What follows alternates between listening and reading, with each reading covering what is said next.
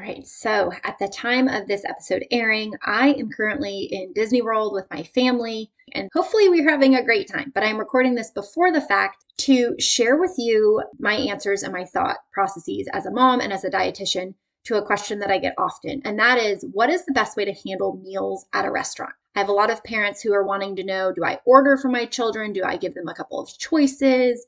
How do I let them decide? How does that fit within the division of responsibility? So, we are going to dive into that today. I'm going to share both my advice and my experiences so that you know how I would handle that, as well as how I would encourage you to when you find yourself eating out either on occasion or for a more extended time, as is for my family in the week ahead. Hey, Mama, I'm Ashley, and welcome to the Veggies and Virtue podcast. In this podcast, you will find simple menu ideas, kitchen organizational systems spelled out for mom life, and feeding tips and tricks that are both evidence based and grace laced. I believe that you can find flexibility when it comes to feeding your family so that you can feel calm, capable, and connected in the kitchen. As a registered dietitian and Christian mom of three myself, I want you to break free from the mealtime battles and to feel equipped while feeding your kids all day long. Pull up a stool at my kitchen counter and let me pour you a cup of coffee coffee and say a quick prayer for you. It's time to chat about the meal times, messes, moments, and ministry of motherhood. All right, so a little bit of an embarrassing story, but I literally had a note on my phone with some blog post I started writing to myself in my head. You know, sometimes I'll have these ideas that come to me and I'll think, oh, this would be good future content. And I think this was like back in 2017 when I just was starting to like share any of my thoughts with the world as a dietitian mom. And oh, the pride I had back then. You know that how like you say all these things you will never do as a parent and then you become a parent? Well, that was me to a T. And I remember thinking, I will never have my kid eat off of a kid's menu. Like it's just hot dogs, cheeseburgers, and chicken nuggets. And not that there's anything wrong with those foods, but I remember thinking, oh, my child would be so limited when restaurants have so many great foods. I'll never have my child eat off a kid's menu.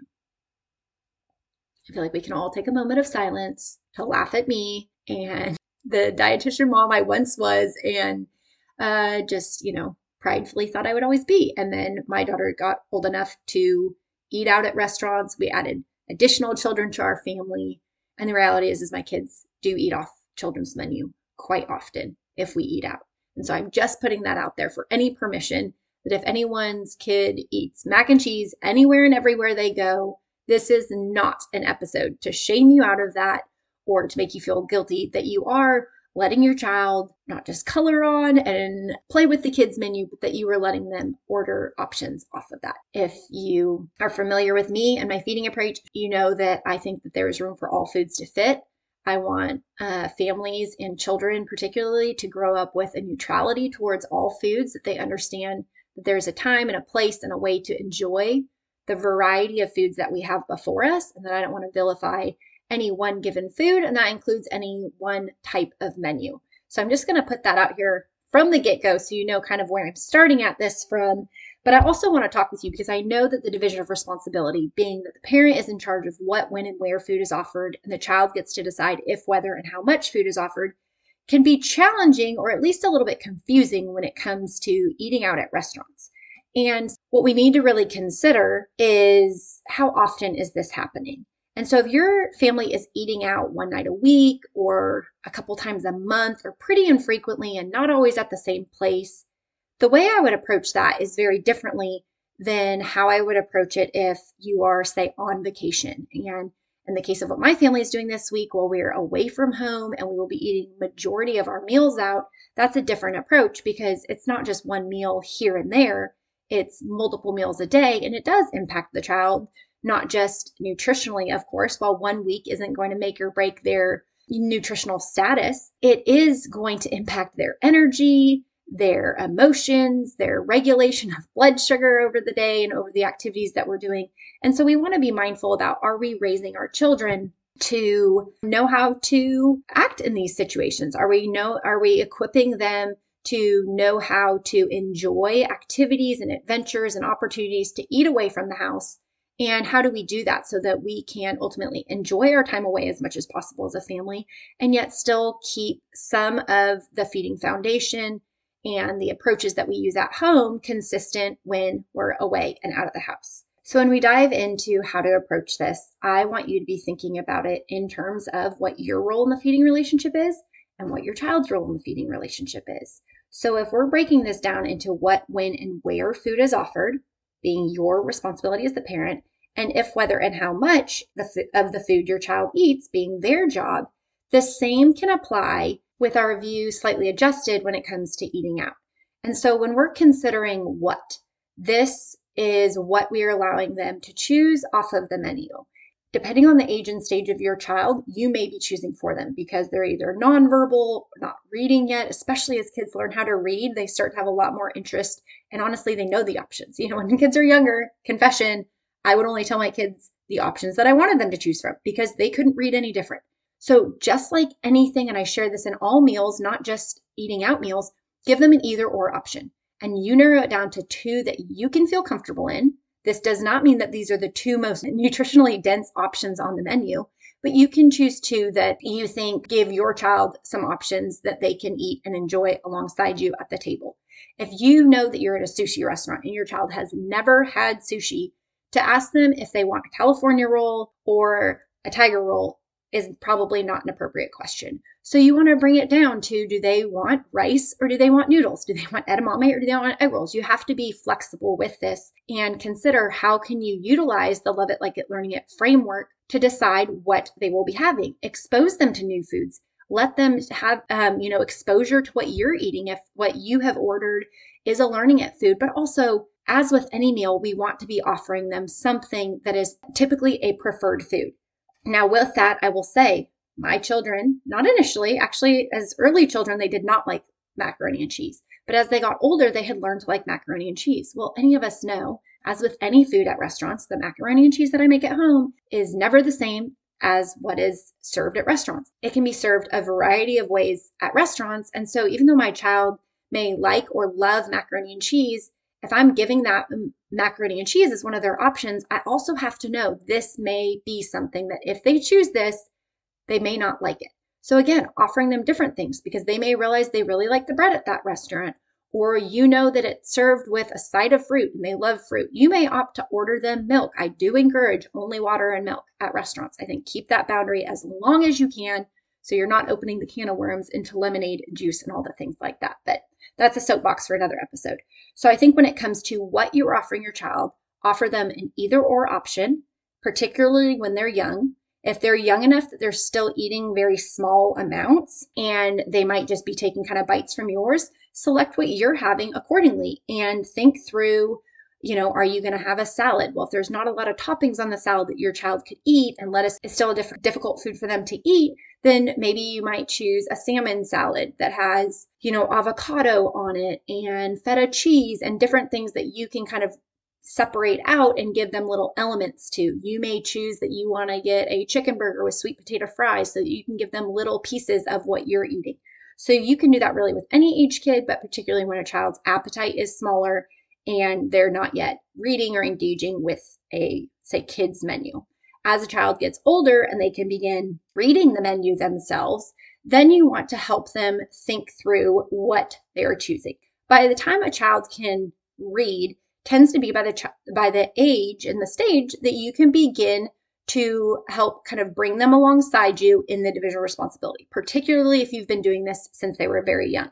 So, with my oldest being eight and my second born being six, they both can read their own kids' menus now but they've also been born and raised within a division of responsibility as our feeding approach. So I can begin to help guide them in making wise choices on what they want to eat. If this is one night out, I am okay with them choosing something for themselves that sounds good to them. I don't eat the same way out as that I do at home. I like eating things I'm not making myself. I want to eat what sounds good.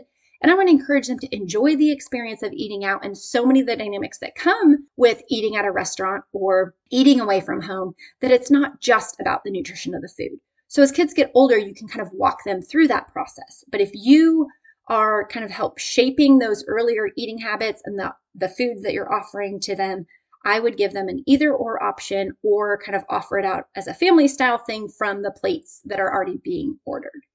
Next up, we think about when. And obviously, when we're on, if we're just going to a meal out, it's probably pretty consistent with what your feeding routine and the rhythm of your day already is.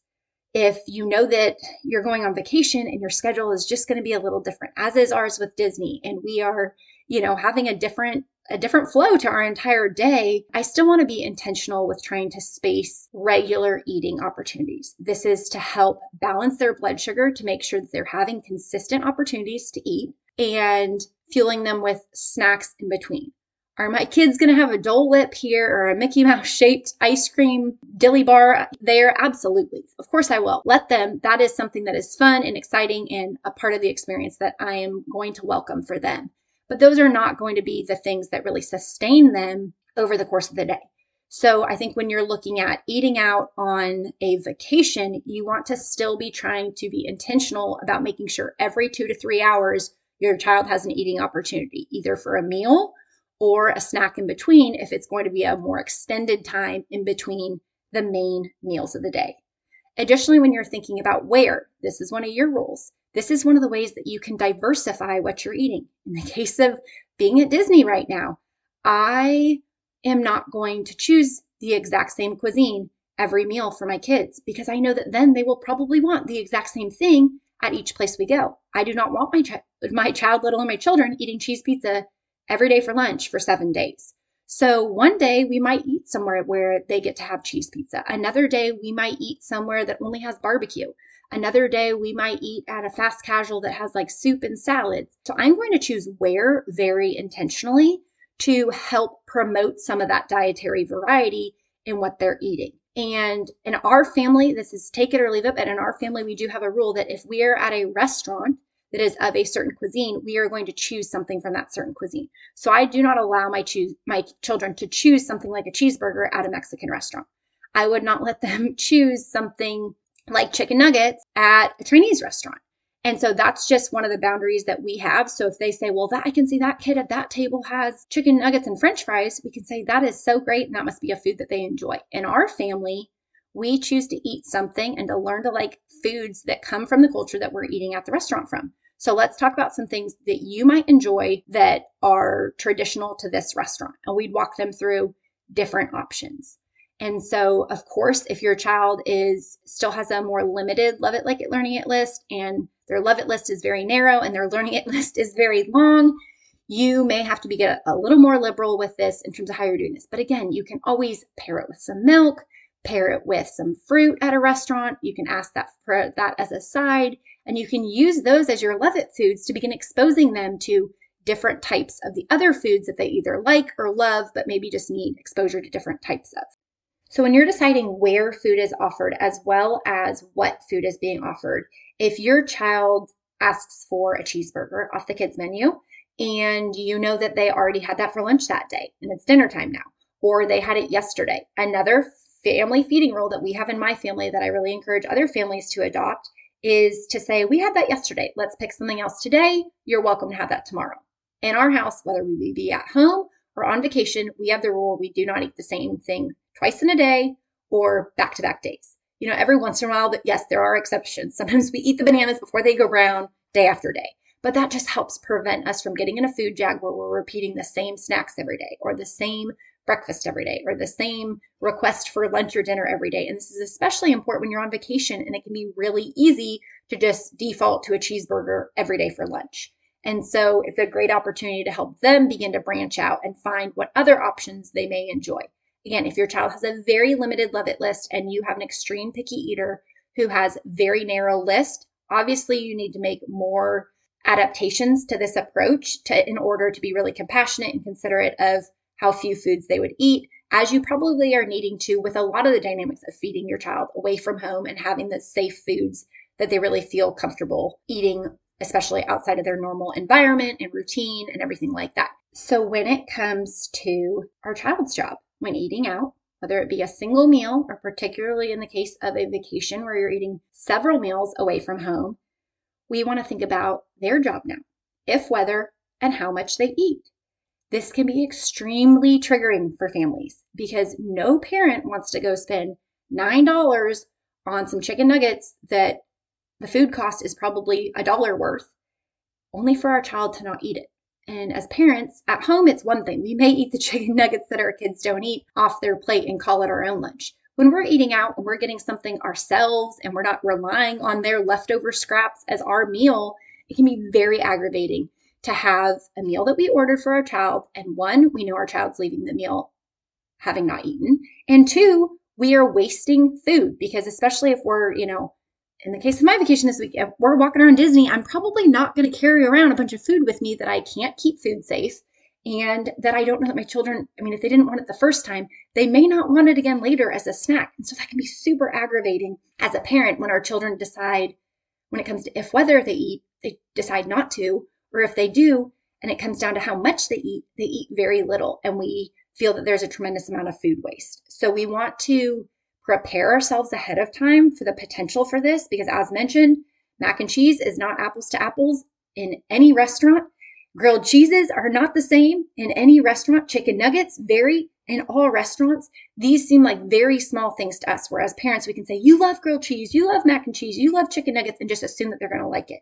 But if you followed me for any amount of time, you know that I share a lot about all the qualifiers to these foods that our kids have in their brain as little detectives where they realize all these little nuances that are different to them that feel really, really big. And so it is not apples to apples between restaurants. And we have to remember that as parents so that when we're watching if whether and how much our kids eat, that we're still maintaining no pressure. It is very hard not to pressure them when we know we're going to be outside the house and we're going to have busy days on vacation and doing lots of activities. And we don't want them to melt down in a little while. And so we really need them to eat right now. It can be very easy to just abort our approach with feeding and to begin pressuring or to begin getting them to try and eat a certain amount as if that's going to make or break their blood sugar for the remainder of the afternoon. And so we need to remember that that still, even on vacation, is our child's job.